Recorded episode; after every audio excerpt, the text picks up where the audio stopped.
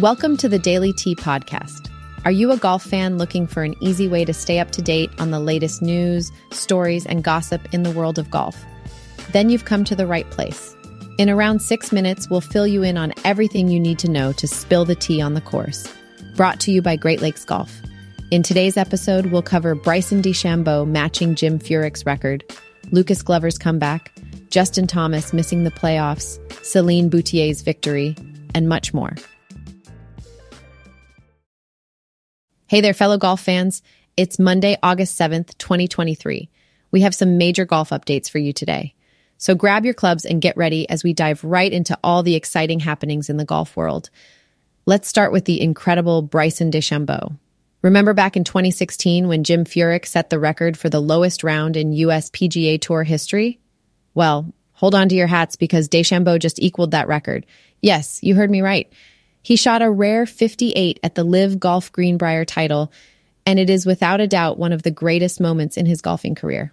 What makes it even more special is that this was his first win since his father passed away last November. Talk about a remarkable triumph. Now let's talk about Lucas Glover's stunning return to form at the Wyndham Championship. This guy has battled the yips for nearly a decade, an involuntary wrist spasm that occurs when putting, but he didn't let that hold him back. With a switch to a long putter and a new grip, Glover secured his fifth PGA Tour title. And the best part? This victory propelled him from 112 to 49 in the FedEx Cup playoffs rankings. It just goes to show that when you're down, you're not necessarily out. Way to go, Lucas. Speaking of the Wyndham Championship, Justin Thomas had a wild ride in the final round. Despite an eagle on the 15th hole, a bogey on the 16th, and a near miss on the 18th, Thomas missed out on the FedEx Cup Top 70, marking the end of his season. It's definitely a tough blow, especially considering that this is the first time he's missed the playoffs in eight PGA Tour seasons. But you know what? Thomas showed his fighting spirit with a tweet after the event. He's using this setback as an opportunity to come back even stronger next season.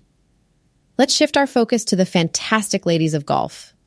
Celine Boutier, the French golfer, is on fire she secured her second consecutive LPGA Tour win at the Freed Group Women's Scottish Open.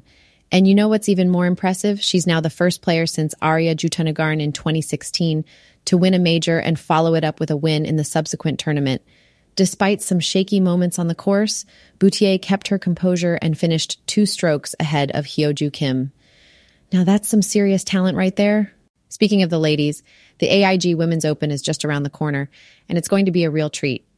The tournament is heading to the Walton Heath Golf Club, and this marks the first time since 2004 that the women are returning to the London area for this event. Playing at a new course is always an interesting challenge, but with powerhouse players like Celine Boutier and Nelly Korda in the mix, along with former champions like Catriona Matthew, Stacy Lewis, and Ariya Jutanugarn, we can expect some fierce competition. It's going to be a must-watch event, folks.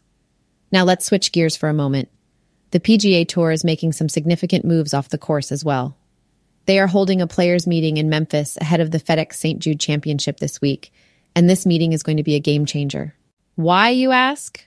Well, it's the first time that PGA Tour Commissioner Jay Monahan will have the chance to meet a large group of golfers in person since the announcement of the tour's partnership with Saudi Arabia's private investment fund. And wait for it, even Tiger Woods might be in attendance. This meeting has the potential to mend the rift between golfers and those who run the sport. Now, let's not forget about the DP World Tour because there's some impressive action happening there too. Nathan Kimsey may have fallen short of winning his first title, but that doesn't take away from his outstanding performance in the Barracuda Championship.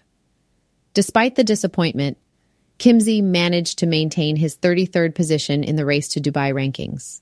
It goes to show that winning isn't everything. It's about how you play the game, and Kimsey is definitely making his mark. Last but certainly not least, let's talk about the rising stars of Canadian golf. These Canadian golfers are making some serious waves on the PGA Tour, and it's an absolute joy to watch.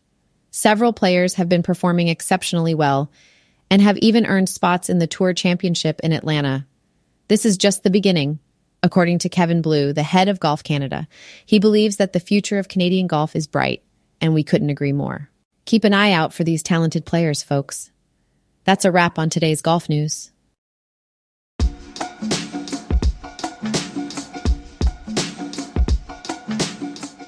Thanks for listening to today's episode where we covered the latest news and stories in the world of golf.